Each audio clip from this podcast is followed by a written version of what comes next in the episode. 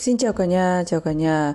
Cảm ơn các bạn đã đến với podcast của Tulip Simple nhé. Chúc các bạn một năm mới 2020 thật nhiều thành công, nhiều hạnh phúc và quan trọng nhất đó là nhiều sức khỏe bởi vì có sức khỏe thì có tất cả mọi thứ.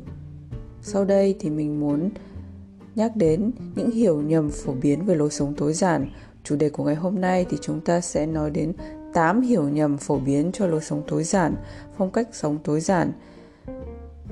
Hiểu lầm thứ nhất đó là lối sống tối giản đồng nghĩa với sự xuề xòa, đại khái kiểu như là whatever hoặc là quá hà khắc với bản thân.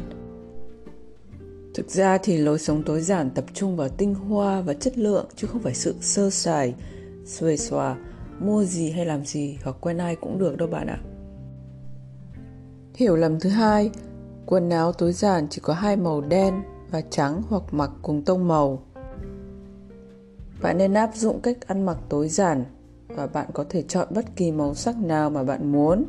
Có thể là phối đồ sao cho giảm bớt thời gian hàng ngày phải lựa chọn nên mặc gì trong khi có cả trăm bộ trong tủ. Chất lượng hơn số lượng bạn ạ. Hiểu lầm thứ ba, tối giản chỉ có thể áp dụng các phương pháp dọn dẹp đồ đạc. Thực chất thì các mối quan hệ không lành mạnh, các tư duy tiêu cực cũng là cách để bạn có thể áp dụng lối sống tối giản, bớt sự tiêu cực tới thừa mứa và tăng lên sự tích cực cần thiết. Hiểu lầm thứ tư, tối giản là đem vứt hết đồ thừa mứa trong nhà, chỉ để lại vài thứ cần thiết. Không phải như vậy.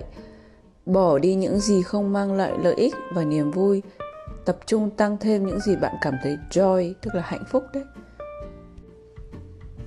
Hiểu lầm thứ năm, người theo lối sống tối giản không thể chung sống được với những người khác. Thực ra thì nếu những người cùng chí hướng tối giản sinh sống với nhau, tất nhiên là sẽ dễ hơn rồi. Thế nhưng, người áp dụng lối sống tối giản hoàn toàn có thể sống với những người khác, miễn là họ kiên nhẫn cũng như tôn trọng cuộc sống của đối phương. Chủ nghĩa tối giản là bạn không cần thuyết phục hay ép buộc người thân thay đổi theo cách sống này. Hãy cứ tập trung tối giản hóa phần của riêng bạn đi. Tự khắc bạn sẽ mang lại tầm ảnh hưởng không lớn thì cũng ít với những người xung quanh bạn thời gian quý giá mình nên dành nhiều hơn cho gia đình cho những người thương yêu. Bất đồng quan điểm là chuyện dễ xảy ra khi sống chung không quan trọng là theo lối sống nào đâu bạn ạ. Hiểu lầm thứ sáu tối giản không dính dáng gì tới tiền bạc tài chính cá nhân. Uhm, thực ra thì thừa thãi là phí phạm nguồn lực. Bỏ bớt sự thừa thãi sẽ tiết kiệm và giữ lại nguồn lực cho những việc quan trọng được ưu tiên hơn tiền là một nguồn lực cũng như động lực đó bạn ạ. Vậy nên chi tiêu có kế hoạch tiêu tiền vào những thứ cần thiết, mang lại giá trị cho cuộc sống, đó là tối giản chi tiêu. Các bạn có thể nghe thêm podcast của mình, đó là podcast về cách để khắc phục cơn nghiện mua sắm. Để tiếp tục thì mình sẽ nói đến hiểu lầm thứ bảy, áp dụng tối giản phải bắt đầu từ việc giảm mua sắm và vứt bớt quần áo hmm, thực ra thì bạn có thể bắt đầu thanh lọc bất cứ khía cạnh nào trong cuộc sống. Có thể bắt đầu bằng tối giản chi tiêu mối quan hệ tủ sách của bạn hay bàn làm việc hàng ngày. Tùy vào thời điểm và sự lựa chọn của bạn hãy làm gọn và vứt bỏ những gì không mang lại hạnh phúc cho bản thân. Giống như câu nói huyền thoại của Marie Kondo Spark Joy điều đáng nhắc đến trong phương pháp dọn dẹp con Marie đó là sự buông bỏ chỉ giữ lại những vật dụng khiến bạn cảm thấy hạnh phúc, tức là spark joy.